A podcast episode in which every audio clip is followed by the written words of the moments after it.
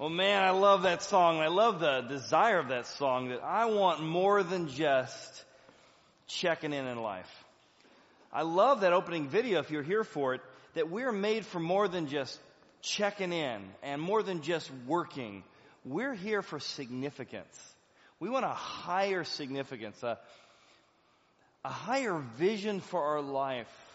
Even we think about, you know, planning for retirement, getting retired, we want more than just in retirement, spending our breakfast talking about what we're going to do for lunch. We are made for more than that. And every once in a while, you come across somebody who seems free. And they seem free from shame, from guilt. More than that, they seem in just a practical life, they're free from overworking. They love work, but they're also not enslaved to it. They're really wise with their money. They know how to save, but they're also not hoarders or stingy. You know, people who, who give from their means, they're really free. And I think there's something in all of us who wants that. And today, as we look at the book of Acts, we're going to study and discover a message of freedom. And I think in the same way that every once in a while, and it's pretty rare, honestly, you come across somebody who's free, and you say, I want what they have, we're going to discover that that is exactly what occurs in history in a time of the Roman Empire during the book of Acts. Luke, who's a medical doctor and also an ancient historian, Luke is going to write this account from eyewitness testimony, and he's basically going to trace what happened between Jesus' death and resurrection to the time at which we have all these free people walking around talking about how they're free from religion because they have a relationship with God. They're free from shame and guilt because they've found a message of freedom that they have been forgiven of everything they've done, past, present, and future. And the, there's an emperor, a Roman emperor by the name of Julian, was not a follower of Jesus at all. He said, the thing that struck me about this new Jesus movement is how free they were. Here in the Roman Empire, nobody gives anything to anybody. The Romans had a caste system, so you never would help somebody in a lower caste system because you would deplete your resources and be dumped down into that caste system. He said, but these Galileans, that's what he called the Christians because they followed Jesus of Galilee, these Galileans not only provide for their own poor, but for ours as well. They are generous to their own causes and others as well. So Julian was struck by this new free people of Jesus who were free of, of religion. They were also free from some of the typical constraints you see. I mean, do you know people who overgive? What do I mean by overgiving? We usually have one of those in your family. Somebody who loves to give good gifts, but they don't have the means to do it. And so you feel bad receiving their gifts because you know they're still paying off the gifts they bought you last Christmas on their credit card. And you're saying, this person is, is very giving, their heart is right, but honestly they're not free because every time they give, they enshackle themselves to debt. There was an article in Parenting Magazine that talked about how one of the tendencies middle class and upper class parents have is to overgive. We give too much money, too much resources. We don't want our kids to endure pain and difficulty, and so we overgive. And why do we overgive? Why aren't we free to give proportionally but not too much? Because we're shackled to something. I give to my kids because I want them to like me. I give to my kids because I need to be known as a good mom and dad. And so even our giving can be tainted to shackle us if we overgive beyond our means or not for appropriate motivation. The other thing he was struck about these Jesus followers is they didn't oversave. Now, the Bible talks about saving, not being a burden on society, saving in such a way to be a blessing to your children and grandchildren. But every once in a while, we meet somebody who's an oversaver. We had one of those in our family. An oversaver, actually uh, a friend of uh, a person in my family, this guy had saved and saved and saved. Money in his family was never something he could be free. Never went on vacations, never bought anything nice because we could always put more in the bank, always put more in the bank, always put more in the bank because I got to wait for retirement, because I got to wait for retirement. Well, as he moved to retirement, my dad was best friends with him. And my dad, who had retired from public school teaching, did need a part-time job in his retirement, and so they both were up for the opportunity to have this job. It related to their, both their skill sets. He was a multimillionaire at that point, and my dad was needing money to make sure they could pay for my mom's insurance, probably. And my dad, who'd been best friends with him for 15, 20 years, said, well, you know, I really need this job, and I know you don't necessarily need it, and so, you know, if you're okay with it, I'd like to go with it. No, I want to get this job. So this multimillionaire took this job that my dad needed, so that he could put more money into his savings account. My dad was kind of hurt by that, but my dad's a pretty forgiving guy and he forgave him. Just a few years into his retirement, he spent his whole life saving, saving, saving for retirement.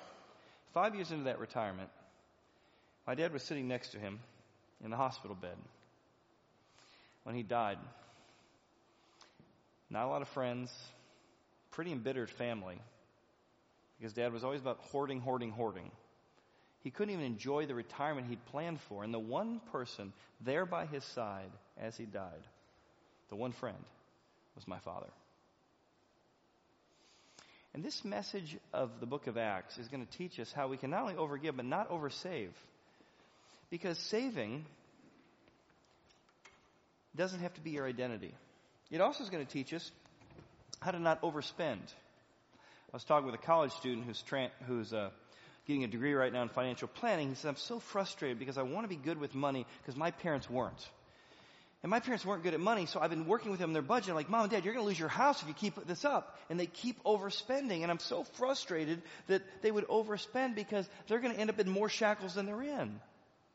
They're not free. Some people aren't free in their giving. Some people aren't free in their saving. Some people aren't free in their spending. And some people aren't free in their working. Because instead of just enjoying work, every once in a while you meet people who really enjoy work, but then you meet somebody who doesn't just enjoy work, they're enslaved to it. I was talking to a, a couple recently, and they were fighting in their marriage about the three things that all couples fight about sex, money, and kids. The order changes, but it's usually those are the top three. As we talked about money that day, I said, now, tell me about your financial situation. And they described an incredibly well-to-do situation. And they talked about the blessing of, of inheritance from family members that allowed them to get to this place. I said, well, you guys just spoke elegantly about your blessings. I said, but then you're fighting over money like daily. I said, I'd love to help you get to the place you can be free, that you can actually enjoy the blessings you have as a blessing. Because right now your blessing seems like a curse in operation. They said, that's exactly right. So what this, this message in Acts is going to do is going to show us how something that Jesus brings to the table that transforms the Roman Empire can transform you and I as well. That this message of forgiveness, this message of God's generosity to us, it can keep us from saving too much, from giving too much, from spending too much, from working too much.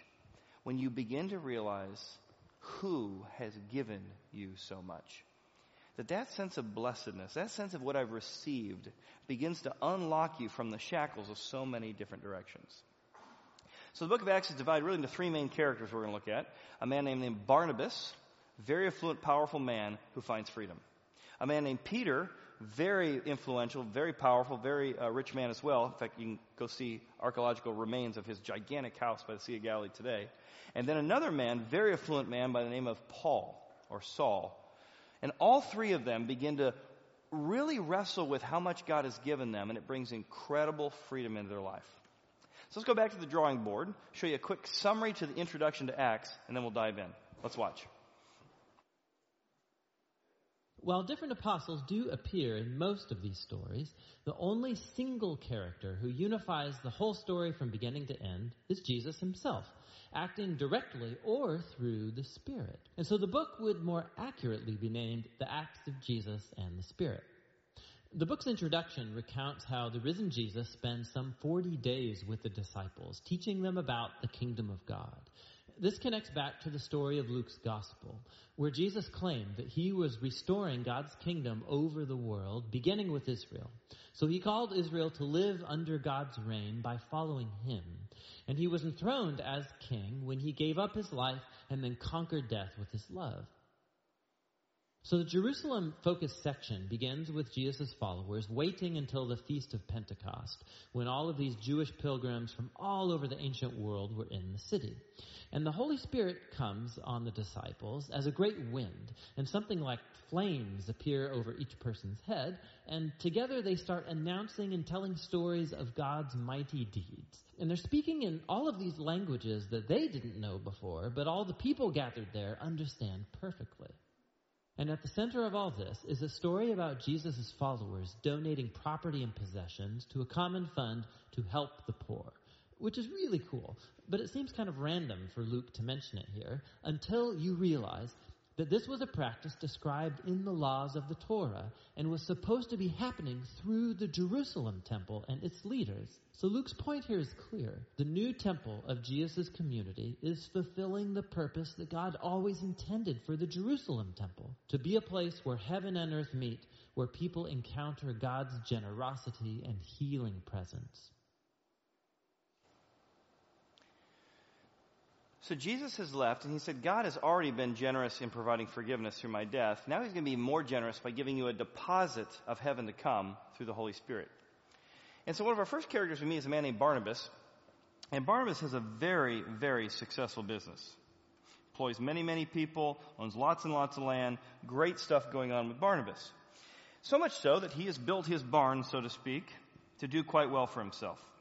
He has been very, very successful. As he begins to reflect on his life, what Barnabas realizes is that he's come to a place that he could keep upgrading, he could keep getting more and more and more stuff, and there's always, you know, more ways to upgrade. But he begins to reflect on everything that God has given him. And as he reflects on everything that God has given him, he realizes, you know what? My life, my business, I've worked very hard for my business. But honestly, the money I have ultimately comes from God the resources that I've been entrusted, I've really been entrusted with them from God. More than that, as he begins to hear this new message of Jesus, not that you, like religion, work and hope that God will let you in, you do good things for good people, and maybe you've done enough to get into heaven, but that God can guarantee through His grace His forgiveness, that you can know for sure you've been forgiven.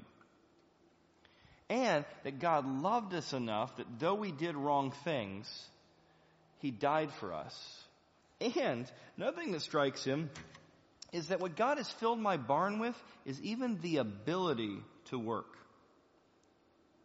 There's this great passage in Deuteronomy that says, God has given you the ability to produce wealth. I love that. Our ability to make money is a gift from God. And Barnabas begins to reflect on my barn has been so filled with blessings from God. He's given me so much that instead of keep upgrading my barn, I'm going to draw a line and say, I, have upgraded enough.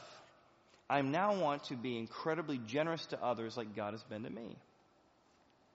Jesus tells a story about barns. He says, you know, a rich man once had a barn. He just kept upgrading. Tear that barn down, bigger barn, bigger barn, bigger barn, bigger barn. One day you'll be called to account for how you used your resources and Barnabas realized he wanted to be known for somebody who built a successful business, hired a lot of people, but also somebody who was incredibly generous. He didn't want to overwork. He didn't want to oversave. He didn't want to overspend. And it was when he realized God had given him everything, he got free. So the book of Acts begins in Acts 1 8 saying, God's been so generous to you that I want you to take that message of generosity and spread it around. I want you to spread it to Jerusalem, your immediate city. I want you to spread it to the Tri County area Jerusalem, Judea, Samaria. Then I want you to spread it to the uttermost parts of the earth. I want everyone to realize what you've been entrusted with is a gift from God.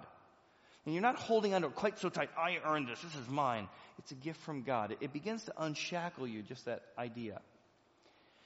Peter gives this great speech about how even when we're unloving and even when we don't trust Him, even when we're not caring, God loved us enough to die for us. God was so generous in His compassion, so generous in His peace, so generous in His patience.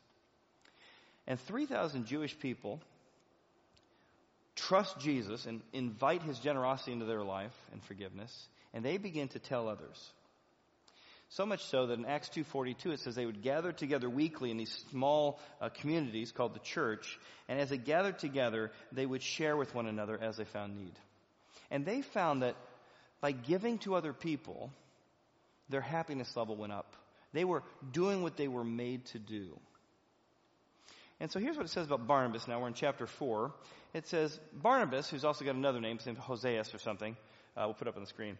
So, and Hoseas, who's also named Barnabas by the apostles, gets a nickname. And his nickname is the son of encouragement. People are so encouraged to see somebody who's decided to make with his words and his deeds giving to others a priority. You would get around this guy and you'd walk away and you'd feel built up. He was a son of encouragement. He walked into a room instead of thinking, what are people thinking about me? Uh, how people, he's like, wonder who's here I could build up. I could encourage. How could I be generous to you? And you just love being around this guy. He sold a piece of property and he said, you know what? I could build another business, but I'm not going to overwork. And I could put more money in the savings, but I don't want to oversave. This is a portion I want to give to the apostles to assess needs and make sure people are taken care of. And folks are so impacted by this, they're like, you know what? I want to be as generous to others as God has been to me. They didn't have to do it to earn the way to heaven. They were inspired to want to do it. So that's what Barnabas finds here. Now, there's a historian by the name of Rodney Stark who writes a book called The Victory of Reason, and another book called The Triumph of Christianity. He says, How did Christianity topple the Roman Empire? He said, One of the things is this unique ethic of other centeredness that came out of an understanding of God's other centeredness. He said there were two plagues that hit the Roman Empire in the first 200 years. And most people who had means immediately ran out of the infected areas to be safe. He said, but the thing that really impacted the Roman Empire was middle class and upper class people, professionals, who stayed in the black plague infested area. Nurses and doctors who took children who'd been disowned because they were sick, the hurting, the slave, and they risked their own life to bring care and love and medical attention to those who were sick. Many of them at, most, at great cost to their life. And people say, my own family abandoned me when I was sick. But there was this new family, the Christian family, the church family that loved you when you'd been disowned, helped you when you were sick, were with you for richer, for poor, for sickness and in health. But you had a family. And why would they do that? Why would a nurse or doctor stay in a situation where they could get sick? Because these followers of Jesus said the worst thing that can happen to me is death. And Jesus defeated death for me. I don't want to die, but I'm willing to die for other people because it's not the end. So when you see nurses, when you see people who are going to give their life in military service, there's this idea. Well, if death is the worst you can do to me and that's my path to eternal life, of course I'll risk myself for someone else. And this transformed the world. It transformed because the Romans had never seen people who cared so much about others. And that's what Barnabas really gets. Barnabas gets this idea that if God gives me everything I own, if I really believe that God gives me everything I own, then what if I begin to act like He owns everything? And now I'm not just saving my money, I'm saving His money. How much would God want me to save so that I can bless future generations? How much would God want me to work so that I can balance all the priorities He's entrusted to me? How much would God want me to spend so that I can enjoy nice things, but not be defined by nice things? I'm defined by who's given me everything I own. So this becomes this really freeing concept for, for Barnabas that leads into Peter. And with Peter, we get a great question, I think, that's asked, which is Peter gets introduced, and it introduces us to another great idea, because every time you get together with couples, you see this almost all the time, that couples, I told you about the three things people fight about sex, money, and kids. Almost every time you're in a, a premarital uh, situation, you come across this pattern.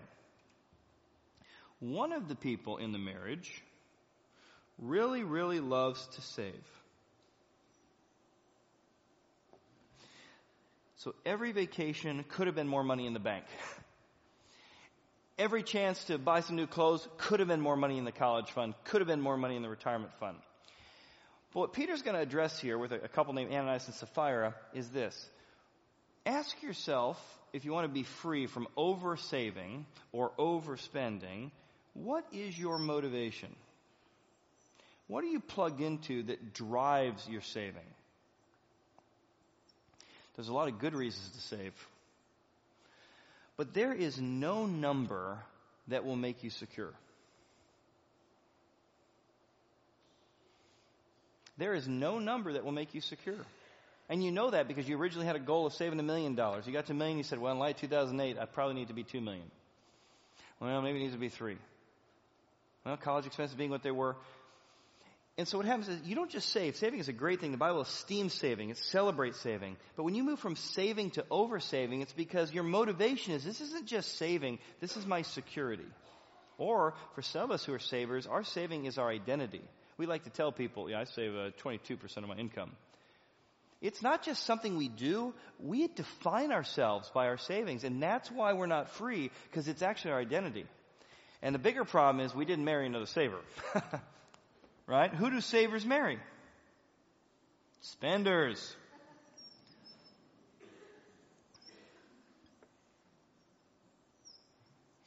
Now, there's nothing wrong with being a saver. There's also nothing wrong with being a spender. God says He wants us to enjoy the gifts He's given us. In fact, there's a very unpreached verse. When we did our grand opening here the month before, we invited people together and we had just a big party here. We had an open bar actually in the church. We had dance. We celebrated. And I said, you know, in Deuteronomy 14 it says that if you take your tithes and offerings and you can't make it all the way to Jerusalem, because it's too far and too rigorous a journey, take the money that you would have given to God at temple and buy beer and strong drink and throw a party for all your friends and celebrate how generous God's been to you. There's an unpreached passage of the Bible. Because God says, yes, it's important to give. It's important to give to the church. It's important to give to my priorities. But the heart of this is I want you to be able to enjoy your spending. I gave you these gifts to celebrate it. A vacation is a great thing looking nice is a great thing. God esteems that. But what's the difference between a spender and an overspender? And this again is where we check our motivation. What's motivating my spending? You see, if you are spending because your identity is in what you look like, what car you drive, what house or homes you own, there is no number that will make you feel secure. You can never upgrade enough. You can never have enough homes. You can never have enough nice stuffs because now you're not just spending to enjoying your stuff and money, you're actually trying to extract from your money and stuff a sense of identity. And whether it's through appearance or the reputation you get from it, you're overspending to fill a hole. And this is why when you begin to realize that God can be your identity, that you can be secure in how He feels about you, how He sees you. You can now spend money. It's just money. And you can look nice because you like to look nice, but it's not your identity. And you can save because it's wise for college, and it's wise for retirement, it's wise for vacation, but you're not defined by it. And now your motivation unlinks you, and now you're not an oversaver or overspender. You just save and spend because I'm managing God's money. Now back to book of Acts. So there's a couple named Ananias and Sapphira, and they decide that they'd like to be known as Barnabas, the really generous people. So they sell a piece of land that they own, and they get the money for it. And it would have been totally appropriate to say we're going to put 25% in savings, we're going to spend a vacation in the Caribbean for 25%, and we're going to give 50% to the church. That would have been totally fine. But instead they sell it, they put some money aside, and they pretend that they gave it all to the church. And Peter's like, listen, you can fool me, but you're not fooling God. You've not lied to mankind, you love to God. Now, this wasn't communism, this wasn't socialism, you have to give it all away. He even affirms the very essence of property rights, uh, which is free market capitalism. He says, property rights. When you had the land, you owned it. It was yours. You owned it. It wasn't like the government owned it. It wasn't like the whole church owned it. You owned it. And when you sold it, it was your money. You could do with what you want with your money. And you could have assessed that, hey, based on what God's done for me, I want to give this much, save this much, spend this much. So he doesn't say they had to give it all away. He says the issue is you're lying. So wh- why is it? There's a couple reasons. Maybe they lied because they wanted to oversave. We want to pretend we're generous, but we really want to put it on the bank account. They were oversaving but pretending they were giving. Maybe it's because they wanted a reputation. They saw how everybody would see Barnabas in the street. Hey, son of encouragement! And a nice fire. Wouldn't it be nice if we were known as being that generous? Wouldn't it be nice if we were known as sort of the couple of encouragement? So they pretended to be more generous than they were, but their real motivation was not God's given to me, so I want to give to others. It's maybe we can get our name recognition through this. And it tainted their giving. Well, Paul continues, and Peter continues to just go from place to place to place and tell people about God's generosity, His incredible grace, His incredible forgiveness, His incredible mercy. And as the story continues, the message of God's generosity flows into different communities, and now we're going to make a transition to being a, from a primarily Jewish movement to now God's even going to be generous to Gentiles. Now, this is hard for us to imagine because in our place in history, we hear that if you're a Jew, you're not a, follower of Jesus, right? That's sort of common vernacular now because of the horrible things done in the Crusades. But actually, at the beginning, the, the, argument was the opposite. This was a Jewish religion with a Jewish Messiah and Jewish apostles that Jewish people responded to. They couldn't imagine that God would be generous to other races, like those Romans and Samaritans. So let's go back to the drawing board. We'll move on to this third movement to see what happens to a new guy, a man by the name of Saul. Let's watch. So Jesus' followers, they continue to multiply, requiring more leaders. And one of these, Stephen, he's a bold witness for Jesus in Jerusalem. And he ends up getting arrested, and he's accused of speaking against and even threatening the temple. And so Stephen here gives a long speech showing how Israel's leaders have always rejected the messengers God sent them, including Jesus and now his disciples. So the Jerusalem leaders are enraged. They murder Stephen, and they launch a wave of persecution against Jesus' followers that drives most of them from the city. But it has a paradoxical effect. Luke shows how this tragedy actually became the means by which Jesus' people are now sent out into Judea and Samaria. Now, in this section, Luke has collected a diverse group of stories that all show how the mostly Jewish, Jerusalem based community of Jesus became a multi ethnic international movement. So, first is the mission of Philip into Samaria. It's the land of Israel's hated enemies, and many of them come to follow Jesus. Next, we have the conversion of Saul of Tarsus, later known as Paul. He was the sworn enemy and persecutor of Jesus' followers until he personally met the risen Jesus, and he then became a passionate advocate on behalf of Jesus. Next is the story of Peter having a vision about how God doesn't consider non-Jewish people ritually impure or unworthy of joining Jesus' family. And so Peter, he's led by the Spirit into the house of a Roman soldier, just full of non-Jewish people, and they all respond to the good news about Jesus. In fact, the Spirit shows up powerfully upon them just as he did to the Jewish disciples back in chapter 2. These themes all come together in the founding of the church in Antioch the largest, most cosmopolitan city in that part of the Roman Empire. And Luke, he tells us that Barnabas, a Jewish leader from the Jerusalem church, went along with Paul to help lead this church community. And so it became the first large multi-ethnic church in history. It was where Jesus' followers were called Christians for the first time. And it's from here that the first international missionaries were sent out. So here we're introduced to a new character, and his name is Saul, but he always goes by Saul of Tarsus. And why is he called Saul of Tarsus? It was a name of great prestige. It would be like me introducing myself as Chad from Indian Hill, or if you're from Atlanta, Hovind of Buckhead. This was a very prestigious name. And the reason is, is because in the Roman Empire, if you did business in Rome, there were many businesses could operate tax-free as a Roman citizen as long as you're in Rome. You can imagine the business exploded. The place was packed. So what the emperor decided to do is offer another location in Tarsus where a Roman citizen could also do business tax free. Well, Tarsus became an exploding place of affluence. So much so that if you remember Mark Antony from history, Mark Antony moves the army here and stations the army here in Tarsus. Because the army's now here, there's this huge business opportunity that they need tents for the army. So they need to make some tents. They need professional tent makers for this gigantic Roman army. We don't know if it was Paul's, Saul's grandfather or father, but one of them probably made tents in Tarsus for Mark Antony. We know that because Paul tells us that he was born a Roman citizen. Very uncommon for Jews. The only way you could get a Roman citizenship, if you're born it, it's because your dad or your grandfather either bought it or was gifted it. So Paul was born a Roman citizen, which means his dad or grandfather, who taught him to be a tent maker, probably made the tents for Mark Antony and either made so much money that they bought the Roman citizenship or it was gifted to them by Mark Antony himself.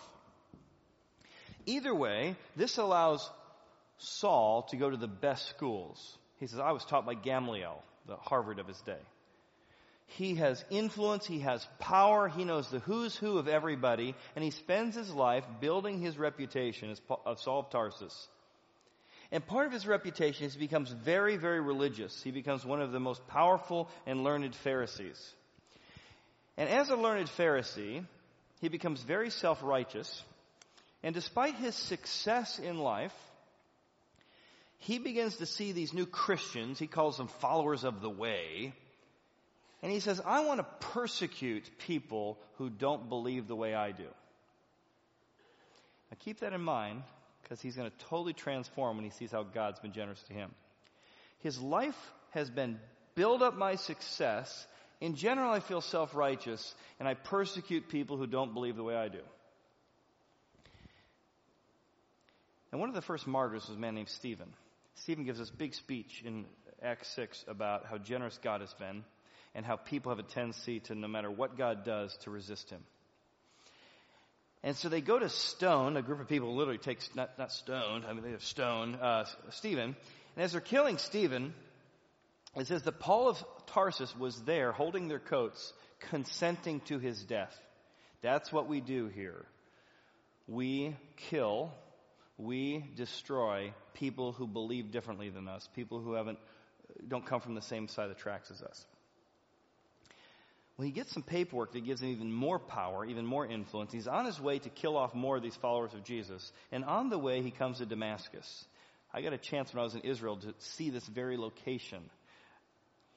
He falls to the ground and he hears a voice from heaven saying, Saul, Saul, why do you persecute me? Saul says, goes blind actually. Who are you, Lord? So he recognizes it's God. But who are you? What do you mean I'm persecuting you? I'm doing your business. I, am doing the religious business of getting rid of these people who don't believe the right way. And he says, I am Jesus whom you are persecuting. And Saul, number one, is a total attacker of the Christians, realizes that Jesus is claiming to and speaking as God. Turns his world upside down. But the other thing that turns his world upside down is this idea that he hasn't persecuted Jesus, he's persecuted Jesus' followers. And Jesus says, when you persecute my followers, you persecute me. Why are you persecuting me? He says. Ah. There's this connection that how you treat people is how you treat God. And when you persecute or ignore people, you're ignoring God. So when you neglect your marriage, you're neglecting God. When you're neglecting your kids, you're neglecting God. When you neglect the poor and the hurting, you're neglecting God. And the flip side is, when you treat the least of these, how you serve the poor, the needy, your spouse, your family, you're not just speaking to your family. You're not just speaking to your neighbor. You're actually loving God. And so Paul writes these long letters talking about the body of Christ and shows this connectedness between God and people. And then Jesus says it's time for a new mission statement. New mission statement, yeah. You've spent your whole life suffering long, long hours to get yourself a nicer job, long hours to get yourself an education. Long, you've suffered, without a doubt, to build up your own barn to be successful. The next half of your life, I want you to suffer for other people's sake. And I want you specifically to spend your life going after the Gentiles. Those people don't believe the way I do. That's right. You're going to suffer to love people who disagree with you. You're going to suffer to tell people who disagree with you, racially different from you, politically different from you, how much God wants to be generous to them. And look what he notes here. I want you also to bear my name before Gentiles and kings. I didn't have you grow up affluent for no reason. There's a unique type of person who has affluence and popularity, who has everything in the world, but they don't know real significance of having a relationship with me. So I want you to take everything you've learned as a person of affluence, and I want you to spend your life trying to draw other people who have everything except God to find real meaning and purpose. And you won't understand the book of Acts unless you see he avoids the small cities and goes to the big cities to make a big impact. He spends his whole life trying to get to talk to King Agrippa and Felix and Festus and ultimately puts himself back in prison on a ship so he can go and try and convert or convince a man named Caesar. Because if he could convince Caesar about forgiveness, he could transform the slavery in the entire Roman Empire and he's shipwrecked and he's snake bit and he's beaten and he's stoned. His whole second half is rough. But now he's suffering to serve other people and finds incredible significance from that. It's interesting, two weeks ago, my, uh, my son, we took him off to college. And it reminded me this week that it was 10 years ago that I was thinking about this day. I'm a long term thinker. I got married at age 21, and my kids would both be in college, and I knew, and I said to my wife, we will be empty nesters when I'm 44. I'm 44. It was 10 years ago. She said, I feel like God's really prompting me and prompting us, maybe prompting you, I'm maybe prompting us, to adopt another child. I'm doing the math. Honey, we're going to I love our marriage and I can't wait to be free of these kids I love. and uh, I said, I don't know. That's, ten, that's another reset of 10 years. Said, well, and so I prayed about it. I thought, you know, what I'm really saying is my vision statement in life is to be comfortable, to be free. All right, I'm open to it. So as we began to talk about adoption, the one thing I said is, honey, do you agree? I don't think you and I are up to a child with special needs. We're definitely not. So the only thing we marked on the list for adoption is we're not up for a child with special needs. So we met a young girl who had cried her way out of an abortion clinic, decided not to abort the child. We met her. She did the incredible privilege of, of placing Quinn in our family. We named Quinn's middle name after his birth mother, Jackie. So his middle name is Jackson for Jackie's son. We didn't know he had special needs. So that first six months, you actually try out adoption. It's kind of a weird thing to see if it's the best fit for you. So unlike your own children, you have a chance to undo it. And that first six months, I'm like, oh my goodness. That's during those six months, we found out he was blind. We found out he had autism. We didn't know it going in. And unlike a typical family, you have a chance to get out of it. And I wrestled with that. I felt the shame of that. I felt the wisdom of that. I felt the guilt of that. I felt the PR value of people finding out a pastor was thinking about giving back a special needs child.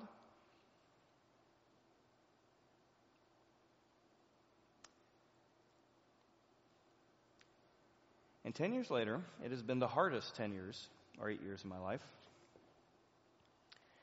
And yet, God has taught me more about life and about joy and about innocence.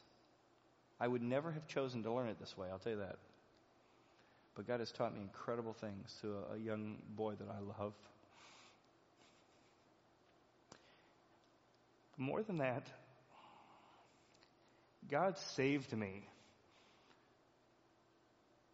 from the tragedy of merely living a comfortable life.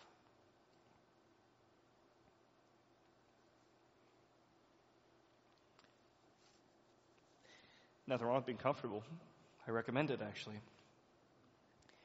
But there is a level of significance that comes when you give your life to others. It's not easy, but there's a level that is so powerful. And Paul spends the next 10 chapters of his life doing exactly that. In light of what God's done for me, how can I not love people who stone me? How can I not love people who reject me? In light of how much grace God's given me, how can I not serve the prisoner and the poor and the orphan? And this message is so powerful because it's not rooted in a religion or a to do list. And for me, it's the same thing with Quinn. It was such an awareness that God adopted me when I was unworthy of his adoption. How could I not go and do the same for others? I was reading the story of Chuck Feeney. Chuck is uh, known as the secret billionaire. He's the most generous man in history. He grew up in a family incredibly impoverished. His mom was a nurse, and after 10, 12 hour days, they could barely make ends meet, she would go and she would give additional hours of service at the Red Cross. And he learned early on how important it was with his Catholic faith to give back to others what God's given to you. Well, he hit it big. He was a genius businessman. And when he got out of the armed services, he realized he could buy um, alcohol duty free. He said, Boy, I, I, should use this as a business opportunity. And he did. He turned it into the business we now know as the duty free shops at all the airports. The Olympics were coming, I think it was 1964 in Japan, and he set it up at the Olympics. And many coming from Japan could go to these duty free shops and buy the alcohol or wine that they liked for you know, pennies on the dollar. And Chuck, with his group of friends, began to build and build and build and build the business. Enough they were making a million dollars a day at one point. Money just coming in everywhere. And at some point, he looked at the money that he had, and one of his lawyers, a good friend for many years, said, You know, Rockefeller had a pastor tell him one time, Reverend Gates, your money is rolling, rolling, rolling in, and it's going to roll over you and your family if you don't make different decisions. And he decided to answer the big question how much is enough, and what will I do with the rest? And despite all the people who worked under him continuing to upgrade, he said, I'm not going to upgrade anymore. I love my parties, I love my car, I love my houses. But from this point on, I'm going to start giving it away.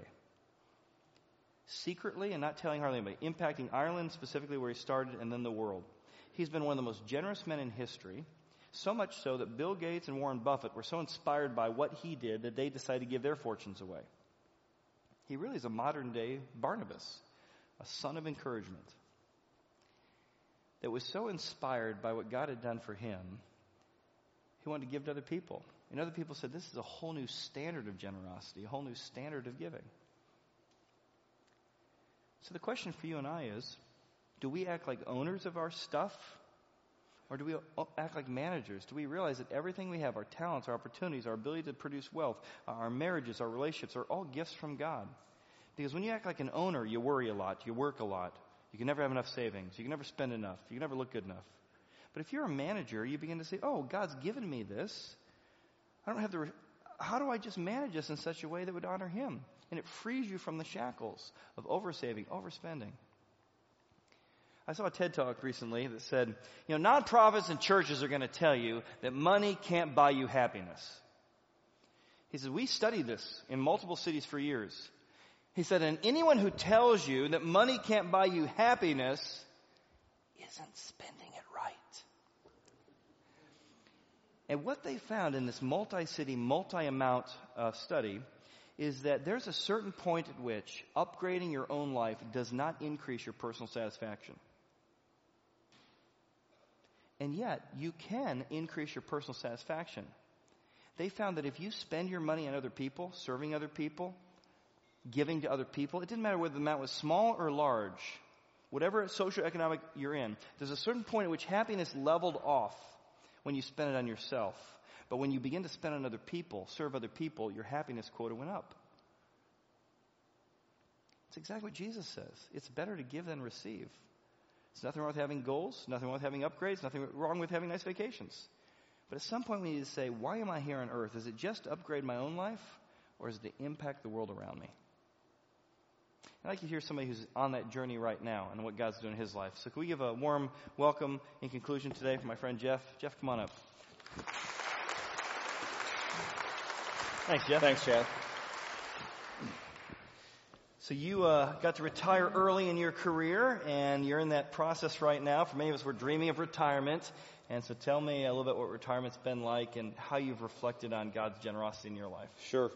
Um, yeah, back in December, I retired from P&G after 34 years of service. And I can recall at the time just thinking about all the things that God had blessed me with uh, in my life. And I had this overwhelming sense of just gratitude um, I was thankful for my wife, Carolyn, uh, our 30 years of marriage. I was thankful for our three kids, who I was incredibly proud of, including one special needs uh, child, Angela. Um, I was thankful for my job at P&G. I mean, P&G radically changed my life, gave me a much, much better life than I had ever dreamed I would have growing up. I traveled around the world, um, and then I could retire with financial security at 57 years of age. Um, both of my sons were uh, out of college, debt free, Wow. which was a great thing. Yeah. And my um, and uh, both of them were either engaged to or married to women that my wife and I both loved. You know, we all had our health, and so you know, I thought about all those things, and and even some of the some of the darker days in my life, Chad. I felt like God was always there. Um, there were times like when my my sons were born eight weeks premature, and they were in intensive care for six weeks. Um, my wife and I, we, we've been married 30 years, but we nearly divorced after 10 years of marriage. My, my daughter Angela, when we found out she was going to be born with Down syndrome, I mean, all these different things brought about fear and, you know, sometimes hopelessness. And God was just there, you know, loving us and surrounding us with, with good people um, that cared for us. And so I thought about all those things uh, at retirement. At the same time, I was reading a book by Bob Blanchard called Halftime, and he talked about exactly what you were saying about the fact that a man lives, you know, most of his life chasing after success, and that was me. But he said, you know, a man should spend the second part of his life working towards significance, you know, focusing outward on others versus internally, and that's what I decided to do. Hmm. And what was uh, some of the steps? We've had a lot of people here have read that book. Uh, it's called Halftime by Bob Buford. Um, what are some of the steps you've taken to start investigating? Because it talks a lot about there isn't like a, a, a clear answer. It's sort of No. something you got to sort of look into. So tell me about how retirement's gone and how you've started to look into this idea. Yeah, that's spot on. I mean, it's trial and error, according to Bob, but I first started out by praying because I really wasn't sure what I wanted to do. Um, and then I spent a lot of days in my office at home looking on the internet at different opportunities. And I, one day I was in there and I was looking at my online Bible and I went to Matthew um, chapter 25, where it talks about the fact that Jesus calls us to serve and serve the needy, um, those that are sick, those that are in prison. And so I said, you know what? That's what I should do. And so I started to started to volunteer for Matthew 25 Ministries here in Cincinnati. Um, and then later on, I started to volunteer for City Gospel. And so right now, I'm, a, one of the mentors for a couple of the guys that are incarcerated down there. I teach classes on um, things like responsibility and self-discipline, positive communication. I started teaching at uh, the correction center, and then they asked me, "Hey, could you teach these same things to the homeless men at the homeless shelter?" And so um, I started to do that, and now I work at the front desk one day a week, um, just being a, a receptionist down there.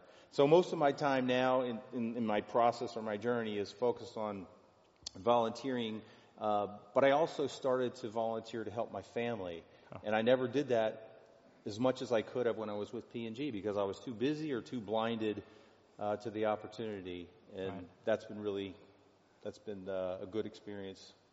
And so what are the so Jesus sort of gives us promise and, and you know claim support is pretty big in P&G. What's the claim support that it's been worth it? What are the treasures you've gotten out of this experience of beginning to focus outward? Yes, uh, that's a great question. I'll tell you that I've loved working for P&G. It was a great company, um, but there is no feeling like I get when I go down to the homeless shelter or when I'm in the in the correction center and I see guys that come up to me and they're smiling and they're happy I'm there. And guys are asking me, "Hey, would you be my mentor?"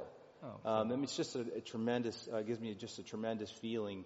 Um, and I also know, and I think I've told you this before, I know it's only by God's grace that I'm in my situation and they're in theirs. Oh, sure. So I want to keep doing those kind of things. And uh, the one thing I would say is I do struggle at times, still being tempted to like um, make a bigger barn, to get a job, you know, to make more money for my myself and my family. Um, but my wife, she keeps me grounded. You know, we, we have this habit, and I love when she does this. When I leave the house to go volunteer, she'll say, hey, make a difference. Or she'll say, hey, change lives. And when she says that, I'm like, I'm on the right, I'm on the right course. So I don't know what I'm going to be doing a year from now, but right now, um, I think I'm doing uh, what God wants me to do, but also uh, what He gives me delight in. That's awesome. Well, let me pray for us. You know, never has been there a time in our country that's been more divided racially, politically. Never has been there a time when we needed people who would love people who believe differently from us. Never has been there a time when there's been such opportunity to give. And so part of what Horizon's about is developing generous people.